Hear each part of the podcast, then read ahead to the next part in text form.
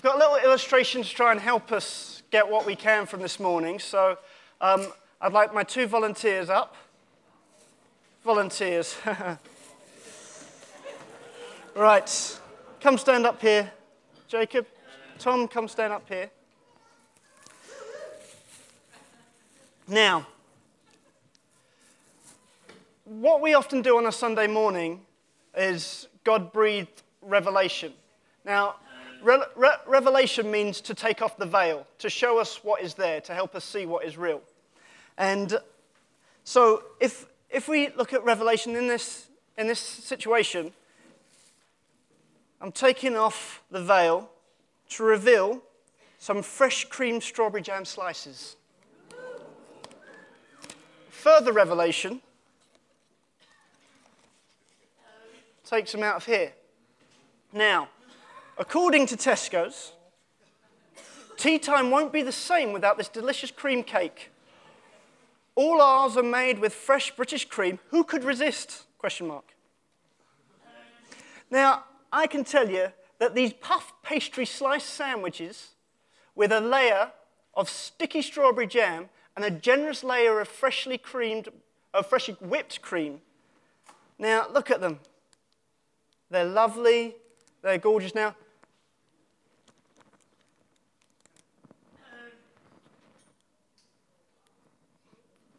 this is yours. This is your inheritance. You see that thick whipped cream in the middle, beautiful icing laid across the top, and the, the crumbly pastry. Isn't that incredible? Yeah. Are you excited about that? You'd even, you'd even make notes about it, wouldn't you? I mean, you, you'd, you'd, put them in, you'd put them down, you'd write them down. Pretty exciting. This is yours. What are you going to do? Write notes about it. You, you want to tell people about it? Yeah.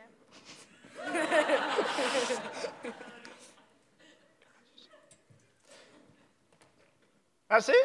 You just want to write notes about it? Maybe tell people about it? Okay. Tom, this is your inheritance. This is everything that, that is here for you today. What do you think about it? What do you want to do with that?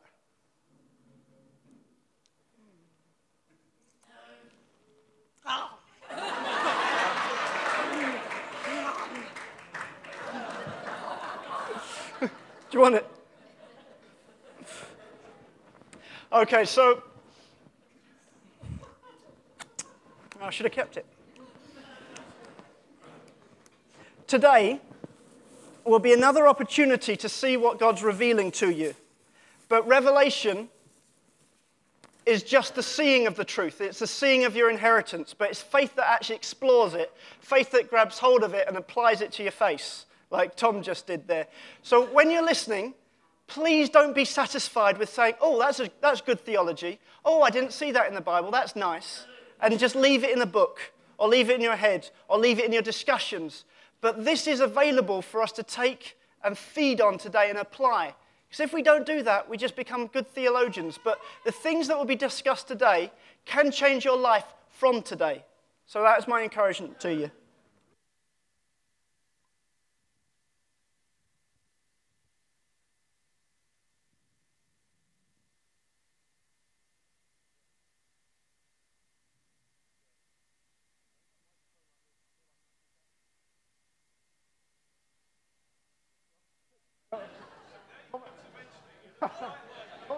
So I don't look like him. Right, okay, they're going to turn me. Right, um,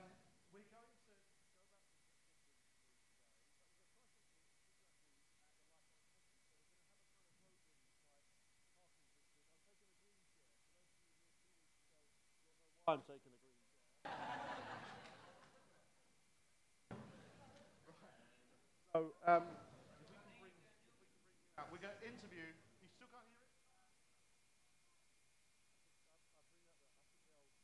won't fiddle with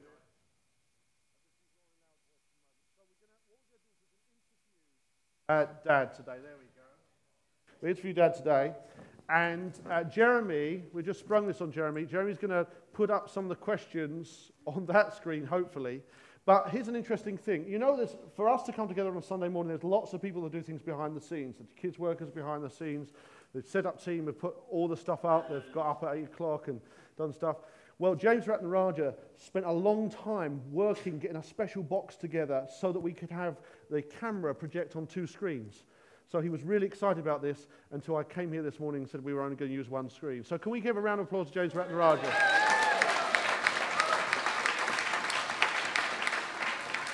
Okay. Right, there we go. How's that? Does that work? Good. Right. So. Nice shirt. Thank you. Oh, matching shirts. it's more like a cowboy movie.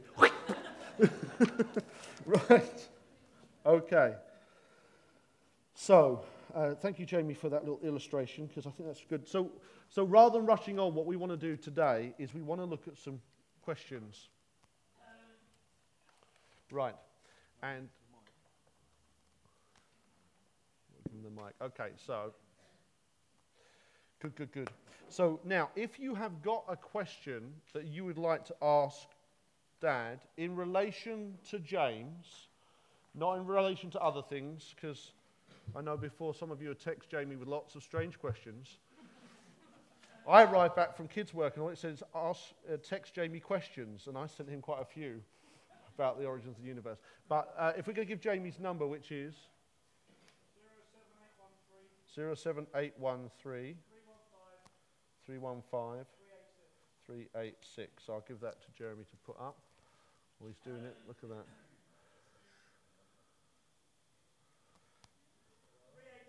386. Someone. Can you imagine the person who was going to receive all those questions?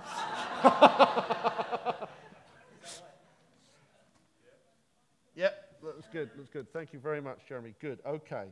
Right, so a bunch of people sent me questions. A number of you may have sent me questions leading up to today, but I left my phone in the office, so I'll look forward to reading those. Uh, so apologies to those people who have slaved over those over the weekend.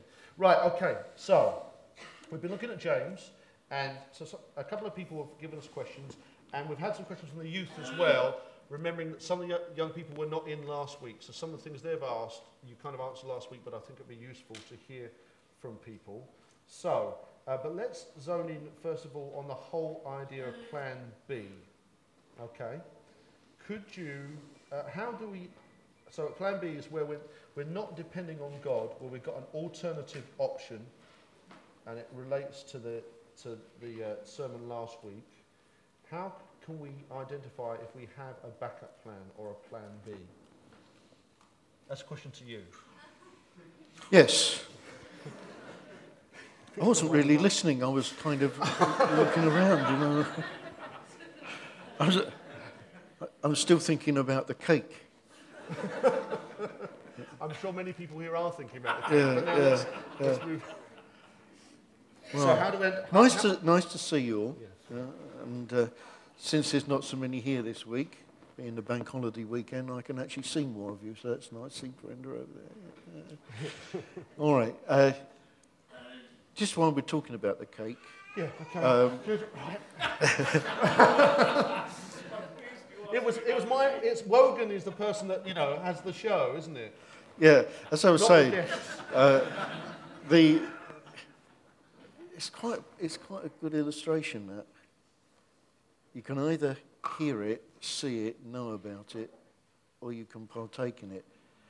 And I just wanted to remind you when we started on this uh, James series, we talked about training and equipping. Training you might get to know about it. Equipping is when you live in the good of it.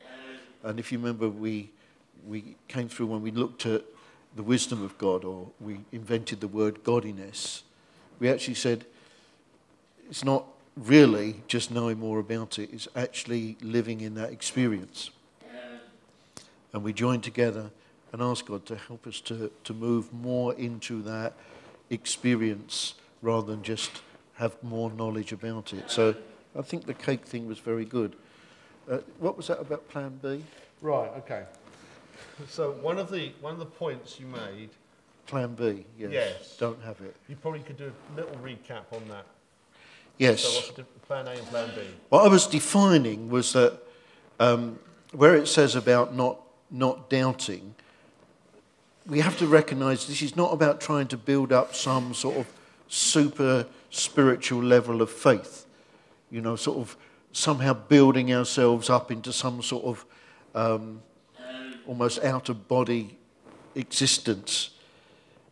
We have to understand what it really means. What it really means is, and as we looked into it, I won't go into all the, the detail again, but when we looked into it, essentially we saw that it meant that not having an alternative, not coming and asking God for something or looking to God for something, doubting would not be about our ability to reach great super levels of believism, but it would be simply not having that situation where we say, well, if he doesn't, we'll, we'll do something else. Remember, we talked about um, I, could, I could ask Dawn, please pass me the water, with an expectation that she would give that to me because I know what her attitude is towards me and her disposition is towards me. But not an extra sandwich.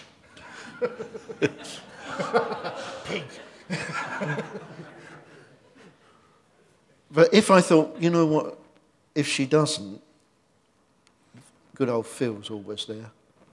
He's good for a pint, so, I mean, a, a, a water. So I, I, would, I would be able to get, you know, so I'm asking there, but I've got some kind of scheme up my sleeve in case that doesn't work. And we're saying that is what the Word of God is saying there about doubting. It, it's about having an alternative. It's thinking, I'm asking God, but you know what? I've got a way of fixing this if God doesn't come across with what I'm asking. Is there, is there any kind of indicators to that we, we are kind of starting to formulate a plan B? Is there any things that, that people would naturally move into rather than, you know, just thinking if there's an issue facing us, we're get, bound to be thinking about it in different things. How, how do we know we've stepped out of trusting God ex- and expecting Him to do stuff to, to trusting ourselves? I think the, the, the initial indicator is when we're trying to, to come up with a scheme. Uh, You know, it starts in our thinking. We're, we're beginning to kind of look at, hmm, how could we resolve this? So I'm asking God, but I'm actually kind of already beginning to think of ways in which I could get round it. And, and just plan A is not plan Avril or plan Alan or plan Annabelle or plan A is my dependency on God, not my dependency on anything else or anything that I might come up with. You know, we, we got to understand that, that this is about what God requires. God is a jealous God, and He requires that dependency upon Him, not something that we can dig out of ourselves. So we're talking about, like the illustration I just gave, we're talking about, well, if Dawn doesn't do it, Phil will do it. We can also be thinking, you know what, I might be able to do a fix here myself. So it's not even just looking to what we can come up with, it's the requirement of receiving from God is that we're dependent upon God. And it comes out of the, the, the truth. If we believe, blessed are the poor in spirit, for theirs is the kingdom of heaven. That's a very, very important position to take. The poor in spirit, remember, is nothing to do with how much money you've got or how many things you've got. Poor in spirit is a recognition that outside of God, I don't have anything that is valuable or commendable. It's, it's every good gift comes from Him. So, in, in essence, we're saying, Blessed are the poor in spirit, for theirs is the kingdom of heaven. Poor in spirit is the recognition that I can do nothing, but I can do all things through Christ. So, grace, the receiving from God, really starts at that point where we say we don't have another scheme, we're not looking for another fix, and we can't fix it ourselves either. Yeah?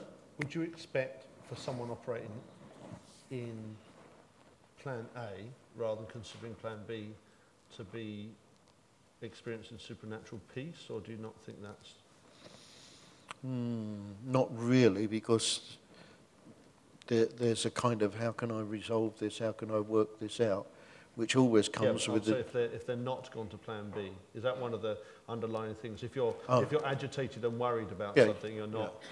Yeah, it's a place of rest. Good. It's a very releasing place. Right, okay. Uh, what is our expectation, uh, sorry, what is our expectation when we ask God? How can we pause, check our expectation before asking God for something? Or should we even pause and check before we ask? Yeah, probably a good idea.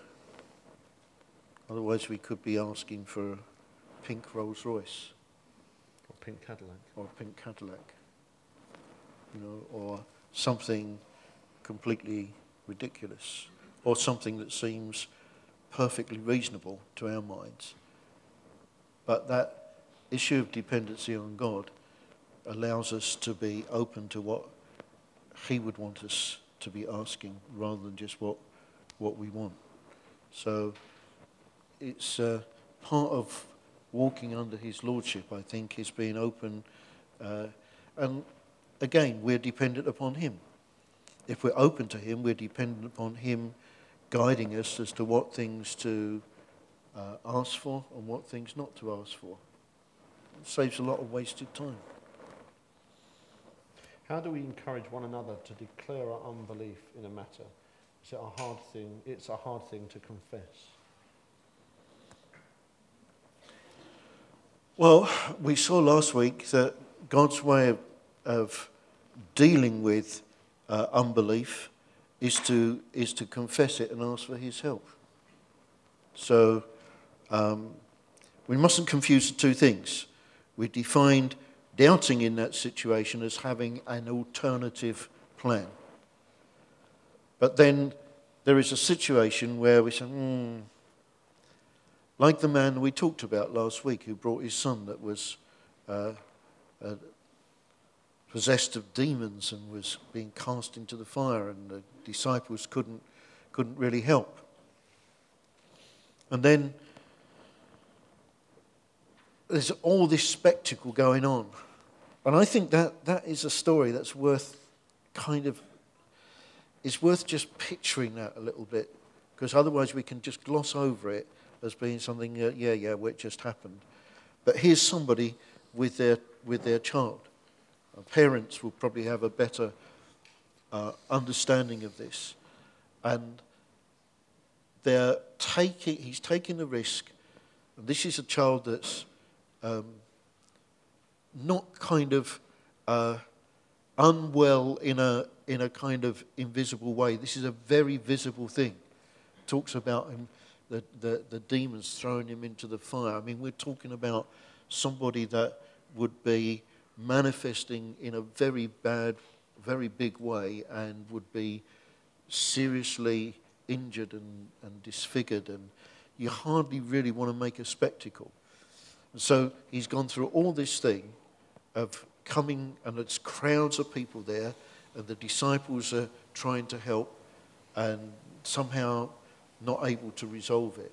And then he comes again, and uh, you know, he could have crawled off home at that point and you frankly would have understood it. But he comes and Jesus asks him this question, which is so insightful. He says, Well, do you, anything's possible to those who believe. And rather than pretend, he chose the route of confession. He said, Well, I do, and I would evidence that by the fact that he's still there. But there again, you know, given what I've just experienced, I don't. And what he's doing there, he's not got a plan B, but he's saying, I do, but I'm struggling with something here in the light of my experience. He brings it into the open, he confesses it, and then God, through Jesus, deals with it in a remarkable way simply by healing the child and delivering the child. And the issue of not pretending and not trying to fake it uh, is very close to, to the heart of God. He wants reality. and somehow He can handle our mess ups, He can handle our um, lack of belief, uh, or any of those things if we are but honest and willing to confess it and say, Lord, please help me. Right, so that's very interesting because you're drawing that difference between doubting, doubting being plan B and unbelief. That's interesting, thank you. Right, let's, let's in some senses, flick back to the start of James. So looking at the bit that says, consider it pure joy when you face trials. So I've got a couple of questions stemming from this. Um, is joy the same as being peaceful? No. Thank you. Good. Next question. so, how would you define the difference between the two? Well, um, obviously the Bible defines the difference. Uh, it doesn't just use the one word, it talks about joy and peace and righteousness. So uh, it's clearly a difference. Um, I think uh, peace is a place of calm and rest uh, against the background of any circumstance. And joy uh, is, an, is a, a strengthening, um, strengthening manifestation of the Spirit of God. So one is, is simply a place of rest. The other one is an empowering and strengthening. The Bible says the joy of the Lord is your strength. And it, remember, we talked about a joy which is not, you know, oh, happy, the sun is shining and I've just won the lottery. It's not that kind of superficial or, you know, it's a nice day and I've got nice things lined up. Joy is uh, something of a, of a supernatural nature which is there uh, in spite of whatever the circumstances are. It's something which is deeper. It sort of comes as a result of God working in us, and uh, it's not therefore uh, determined by outward circumstances. It's a supernatural thing. And remember, um, God calls us, uh, when He calls us to Himself, to walk from a, uh, and to be empowered to live from a totally different life source. We're no longer just living on a natural level. We're actually empowered uh, to live by his power. So it means that we can forgive when actually, naturally speaking, we'd never be able to forgive. We can love when, naturally speaking, it would be impossible to do it. In other words, it's supernatural. We can have joy when, naturally speaking, there's no way that you would. You can have peace when everything would be against that because we're living from a totally different life source. And that brings us back to the cake. You know, we're talking about living in something, not knowing about it, enjoying the reality of the supernatural experience, becoming more godlike, having more of the life and qualities of God rather than just knowing what they are. Okay. But that said, are there not times where we need to stand against enemy activity in our lives when things go wrong rather than accepting it as development? Yes. And that's why in everything we do, we have to be hearing from God rather than making a decision based on the past. Remember um, when, uh, who was it? I can't remember. Just remind me. Jesus? No. Right. That's normally the answer. uh, going up to attack the enemy. David, Samuel, I don't know. Shall we go up? Yes. Yes. yes. Shall we go round another way? There was, there was someone in the Bible that certainly happened for. And I'm betting on the Old Testament myself. I, I, just can't bring it. To, somebody bring it to mind. Come on, don't. Who am I talking about? David? Jonathan? David and Jonathan? Oh, oh, Lorraine? Jonathan, is armor bearer. Jonathan, is armor bearer, yes, yes, that was true. Um, that was uh, a, a, question of going up and facing the enemy and trusting God. Uh, but I'm also thinking about. You know, the bit I like about that is they refer to them as fellows. Let us go and, you know, kill these fellows. Sounds uh, very civilized. Uh, yeah. obviously been reading the King James again. yeah. Anyway, as I was anyway. saying, you cannot work on a, well, this is what happened last time, this Yeah. is what God did last time. You have to be asking God, um, what, is, what is his mind in a given situation? So, in a situation, we may be saying this is not a time to fight or resist this. This is a time where we, we trust in God, He takes us through, uh, and we're living in peace. There's another time when you would uh, come in the power of God with a great resistance against it. And of course, you can, that they can be interchangeable. In, in your um, few years that you've had in church leadership and things, Fellows. fellows, um, can you give instances where you've been working with people that have said one thing, one, one that said we should resist, fight, and what have you, and others said no, we should take it on the nose? Yes.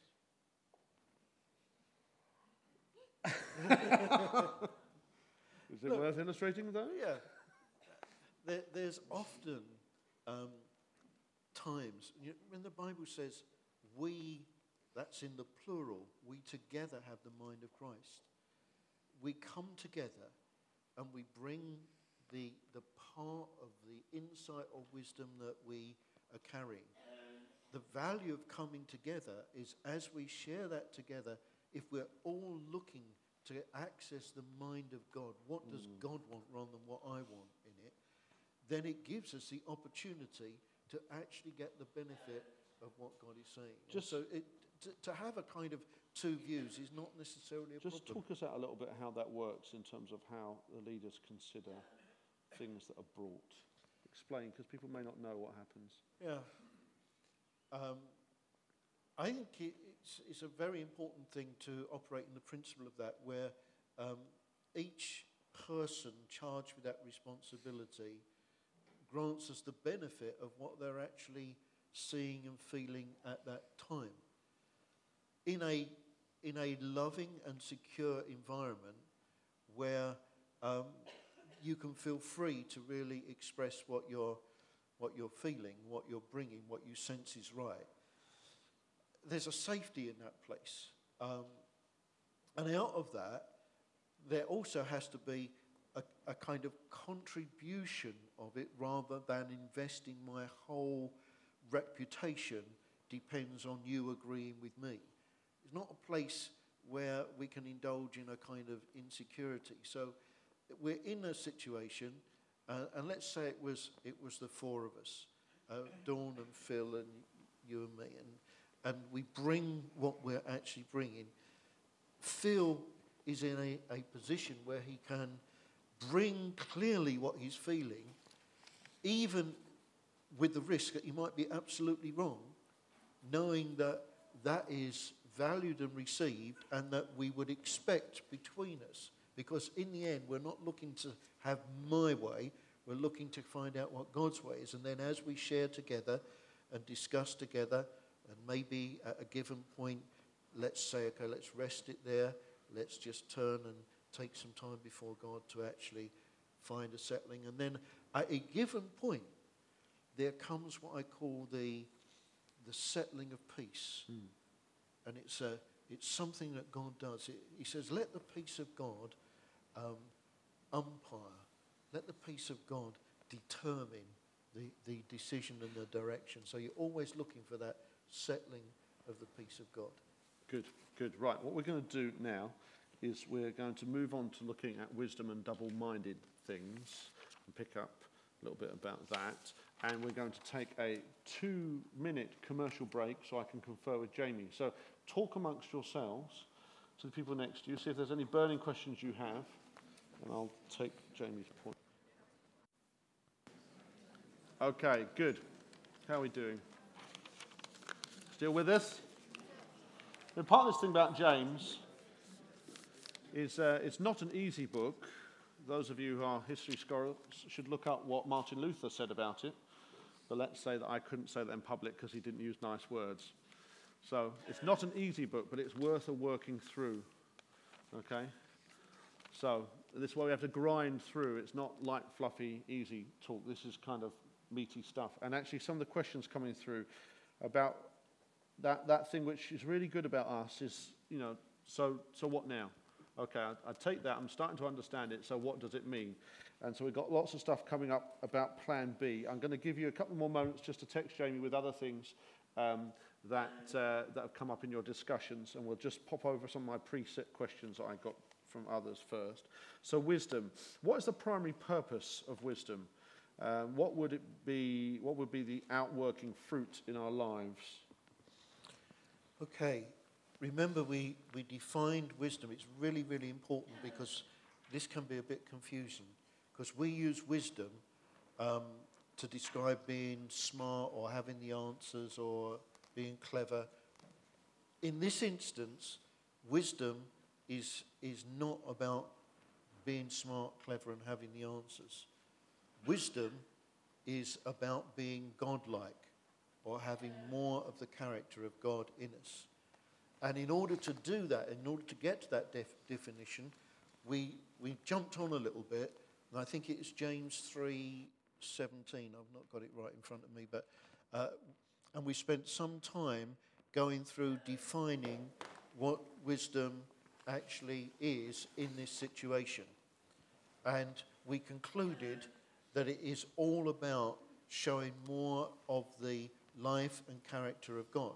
Now, remember, our purpose in being here as representatives of God, those who have been um, transformed by his power, who live from a different life source, who actually know God, the purpose of being here is not so we sing songs, learn Bible verses, or anything like that, it's so that we actually show what he's like by how we live and the values and attitudes that we hold that determine how we live. So the purpose of wisdom is for us to become, to get more of this godliness so that we're more like him and more accurate in showing what we're like.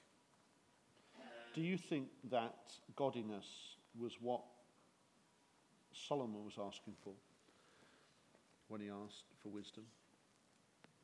Or do you think that's a different definition? Um, I wouldn't like to guess at it, so I'll guess at it. uh, I think that we might see um, both aspects displayed in there. He was actually known to be wise, but he was also known to be displaying um, attributes of, of godliness. So I would want to look into the basis of that of that word. Um, but my my kind of guess is that actually he would be incorporating both because um, he became a representative of the kingdom. Uh, you know, the kind of comment that uh, Sheba came up with after she'd actually seen it and uh, the, the sense of um, enhancement it brought to God. Right. So it wasn't just, oh, what a great guy. He got all the answers. Okay. Now, this next question um, uh, relates to what some of the young people have said, and they weren't in last week, so they didn't hear the stuff on double minded and vacillating stuff. So, can you just, just simply kind of give us a recap on that when it talks about uh, doubting? Um, yeah, when, when, he, uh, when he's talking about double minded, it's, it's talking about um, having, is not about an indecision. This is about actually um, having this sort of, yeah, well, I've decided to trust, but you know what? I think I will. Um, I, am not sure. I mean, I could try and work out and fix something uh, another way. It's essentially comes back to this this same thing um, around the area of having this plan B. Okay. Um, it, it's, uh, it's a very common thing. So would you say that double-minded is the same as not being sure what to do? No. Right, how would you say that's different? I think it's, it's tossing up between two things, having decided one is, one is the right way and then kind of deliberating. So I might be double minded if I decide um, has upset me and I'm going to really, uh, really give him a rundown on the weaknesses of his character in the strongest. No text on that, please. in the strongest possible terms. And then I kind of think, is that what God wants me to say to him? Mm-hmm. And then I'm saying, no, it's not. But I want to tell Phil what he's really like. But what does God want? Well, I know what God wants, but it's what I want. And it's choosing between those Okay. two things. Cool. Well, we're going to come back to that because a number of questions come through. We just pick up on this one. How do we maintain our integrity when we're struggling to, struggling to have faith for something but don't want to doubt or be double minded? For example, if we want to be healed, but we just don't feel a sense of faith.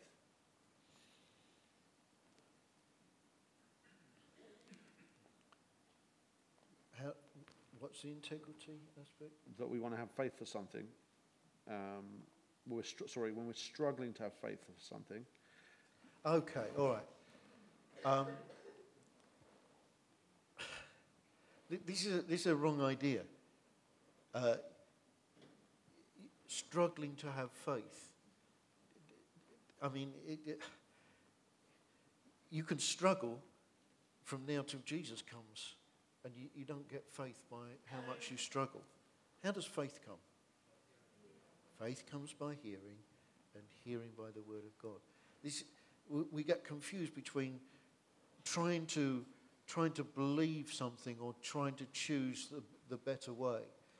Look, faith only comes, and faith inevitably comes when you hear God. It comes when you hear the word of God.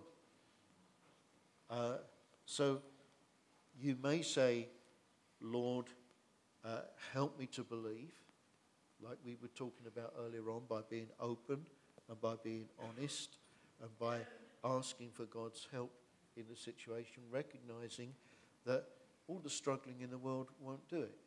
It's as we hear God, and God says, "This is what I, this is what I'm saying. This is what I want." Um, you may disagree with the premise of this question, but uh, the question I've got here is why can't we receive when we have doubt? Because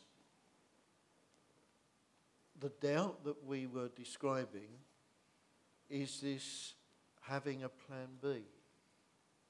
And I know this needs a little bit of kind of working at because we tend to think doubt is insufficient belief.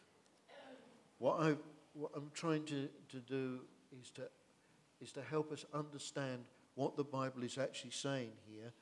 It's not about insufficient belief, it's about having a, an alternative way of resolving it. That's the doubt that it refers to there. The issue of belief, when we're, when we're in a situation where we want to uh, trust God for something, like the man with the, with the son, that is dealt with by saying, Yes, I need help here. I need you to help me. The same illustration, or rather the same thing we illustrated by talking about Thomas last week. And Thomas said, I know what I'm like. I just will not be able to receive this unless I see it for myself. And of course, being on the basis of that honesty, um, Jesus comes to him and resolves the issue for him. Good. Okay, let's move on to look, look a little bit about Plan B then. So lots of questions coming on that. So um, if Isaac was Plan A and Ishmael was Plan B, how can we be sure not to fall into Plan B when we just do what's in our hands to do? Uh, I think you can be sure that you will fall into Plan B if you take it upon yourself. So part, part of the question was also if there's no I think we. I think it's. This is not play stuff. This is not kind of oh, wouldn't it be nice? then it's got a serious downside to it.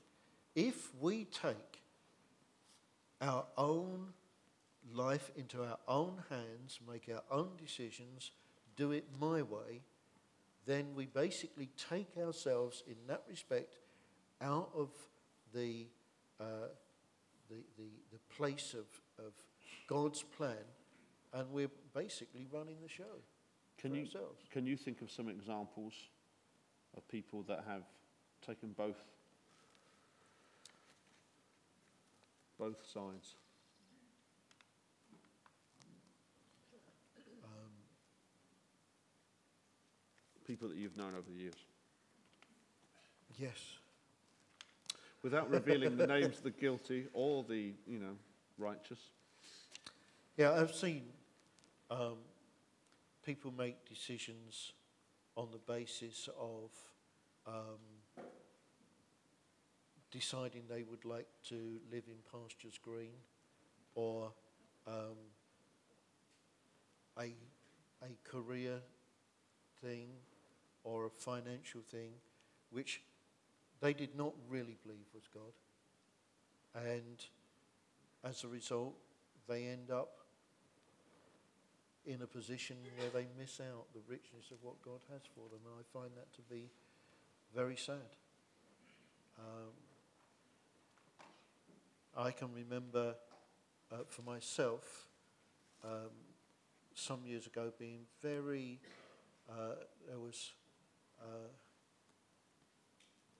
one, of, one of the people that was with us um, constantly let us down. And I got to a point where I was really, really aggravated by it. Um, and there was another occasion, and they called and let us down in something. And I gave them the benefit of what I was feeling rather than what God was saying. And I realized that damaged that relationship for a long time. Now, in the goodness of God, it, it was restored, and to this day is a very, very positive um, relationship, very positive situation. But um, not somebody who was here, so I don't be guessing. There was a number of people coloured around the yeah, yeah, there may be some in that category. But, uh, you know, opting for what we want is a dangerous course.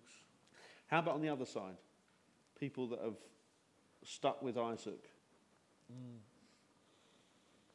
Yep. It's always a very, a very precious thing. Um, very, very significant thing. Um, when, especially when the desire for something else is so strong and so reasonable, and to make the sacrifice of saying, I want that, I would really like that, but you know what? I don't believe that that's what God is giving me. It's a very powerful, very painful, but a very, very significant step. And, you know, it's one of the steps, one of the most significant building blocks that we have is when we choose, and what does the Bible say? We choose to deny ourselves, take up our cross, and follow Him. We choose our decrease in favour of His increase. Okay. Yes, there's pain, there's sacrifice, and there's great profit. Right. Just uh, my little helper has reminded me. The second part to the Isaac Ishmael thing was if you we've put ourselves in in Abraham's position. So he's been promised an Isaac. He's not seeing anything happening. And yet at the same time, we know there is a, a general principle that whatever's in our hands, we should do the thing we have in our hands rather than sitting around waiting for. How, how do we balance those two concepts? The, Yeah. um, I, I think God said something, but I've got this thing here. Yeah. And, and how, how do we know that thing we do won't turn into an Ishmael, won't Yeah. turn into plan B? Yeah. Because even when we come to doing it, we've got to do it under God's direction rather than saying, you know, I really want this, I've waited for a long time, here we go, I can fix it. There's the danger. Now, the good side is, yeah, it may well be that God gives us a green light on something that already is in our hands or within our sphere.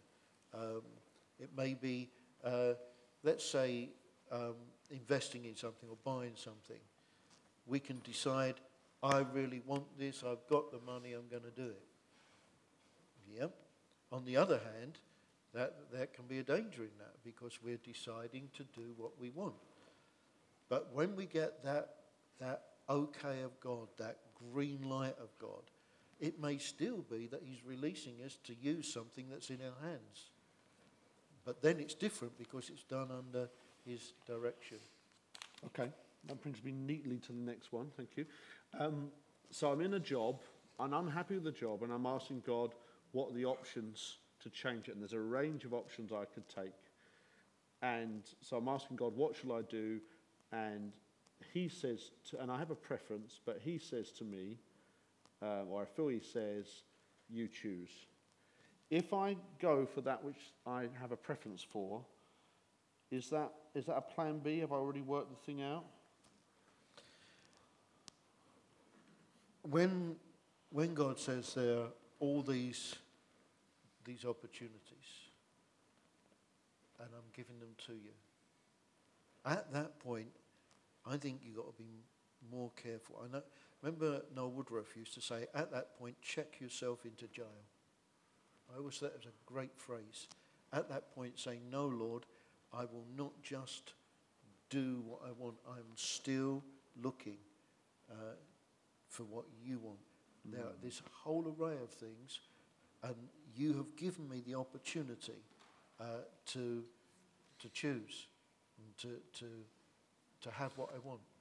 Um, but I still want you to guide me. I'm not going out on my own. Or to use another scripture, Lord, unless your spirit goes with me, carry me not forward. It's, it's, mm-hmm. uh, it's like when you could have all the different things or when you could take all the different directions, there's a greater, greater time. When you've only got one, one opportunity, there's not the same danger. And I think we face that. We face there many opportunities, but we're, we've got to be more careful at that point. We say, Lord, I only want to do what you want to do. Look at what we're, we're looking at, um, both in the past and in the present, as we thrust afresh into the community. There are many things that we could do, many things within our scope, within our ability to do. But we want to do what God has given us to do, and therefore, uh, whilst it may come in a sense in our choosing, we still want to do that under His hand. Um, if God can heal, and I have a sense that God's going to heal me, is that a justification for not going to the doctors and not taking medicine? If God says so, yeah. uh, otherwise, you know, God could heal my eyes, but I can see the full beauty of Phil by using these glasses. You need to have your glasses. If, if I took my glasses off, oh, it's actually better. See, I like it when someone's really in the flow. Cheeky, right? Yeah. Good. Right, Jamie. Any last minute ones? We've got a bunch more. Right, give us give us the best one.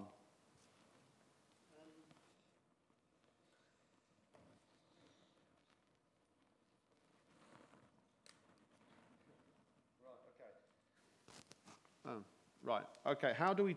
Oh, it's gone. How do we celebrate with someone? I would disagree with this question to start with, anyway. But how do we celebrate with someone when they've chosen to pursue Plan B or make their own way? Oh, oh lots of. Mm, obviously, me like that's Plan B. I'm not celebrating. Go, you know, off, off ski, mate. so, someone's chosen Plan B well, of course, what we think is Plan B, because there is that, isn't there? Yeah. That, that, actually it's up to each person to choose Plan A and Plan B. It, while you think about that, it reminds me of someone, Martin may remember this, someone I remember who was in a youth group when I was a young person, not so long ago. And, um, and she had a prophetic gifting, real clear prophetic gifting. And she was going out with this guy, And they kind of broke up, but she still liked him. And so he went to a North American country, and God told her to go there. And when he came back, God, God told her to come back. In fact, wherever, wherever he was, God told her to go. I'm Yeah. not sure if that was plan A or plan B, but it's, I think it was convenient. all I can say is that with some people, their ability to hear God leaves me bewildered that He would ever have any time left to listen to me because they seem to have such a an ongoing and often contradictory. You know, in the end, that's not my responsibility. I know that uh, God doesn't give up, and we mustn't give up on anyone unless God has said that's, you know, finished with them, and that doesn't happen very often. Um, how do we celebrate with somebody who is pursuing Plan B? Well, we've got to retain our own integrity. Um, and I suppose having made clear if we feel it's our job, our responsibility uh, to do so uh, in that situation, uh, then the responsibility is with that person before God. So um, it may it may limit to some degree the wholeheartedness of our involvement, but uh, to still to still uh, be able to celebrate with them. Yeah. I mean, we're not there to we're not there to be judge and jury. So uh, I think there are certain situations which you may say, you know, I'm this is this is so wrong. I'm not participating in this. There are other um, situations where you say, I'm not going to try and impose my will by engineering something externally or bringing some legalistic position uh, in order to uh, impose some kind of restriction upon you. That's, I don't really feel that's our job. So if, if somebody is, if somebody says, look, I need some money, I've found a way to rob the bank, you say, I don't really believe that that's right. The Bible says you shouldn't steal. They robbed the bank, they got a lot of money, and they invite you, and they invite you to, you know, a big lavish party somewhere uh, on the basis that they've got all that money. Um, would you go? That's the kind of question, is it? Depends what the party is. yeah, that's the kind of question, I suppose. yeah. Right, one last question. This more Paxman-esque question. Um, can you give us an example where you've chosen Plan B? I did just now. Another one. Another one. Can plan B become plan A? yeah, that, that was there was that was the second part. Can Plan B become Plan A? Well, God can do anything. So I, you know, and we cannot, we, we cannot really comprehend the depth of His mercy. So, yes, God can take Plan B and make it into Plan A, but I wouldn't want to encourage anybody to start out on that basis. Um, you know, it's like someone said to me once, "Well, God's God's forgiveness is so great." Um, so if I, if I rob a bank, God will forgive me. And I said, absolutely. Forgive you for every day of the next 15 years that you're in prison. Mm-hmm. Enjoying the consequences of robbing the bank. You're totally forgiven, but you've got consequences. What was your question? Yes, your- Oh, did I have an own example of a plan B? I'm sure, but I can't think of one at the moment. Can you think of any? Oh, she can think of so many. right, where he Yeah. didn't uh, agree with her is what she said. Yeah. Uh-huh. Oh, hang on, secondary thing. Trying to get the cars back. The what, man? Trying to get the cars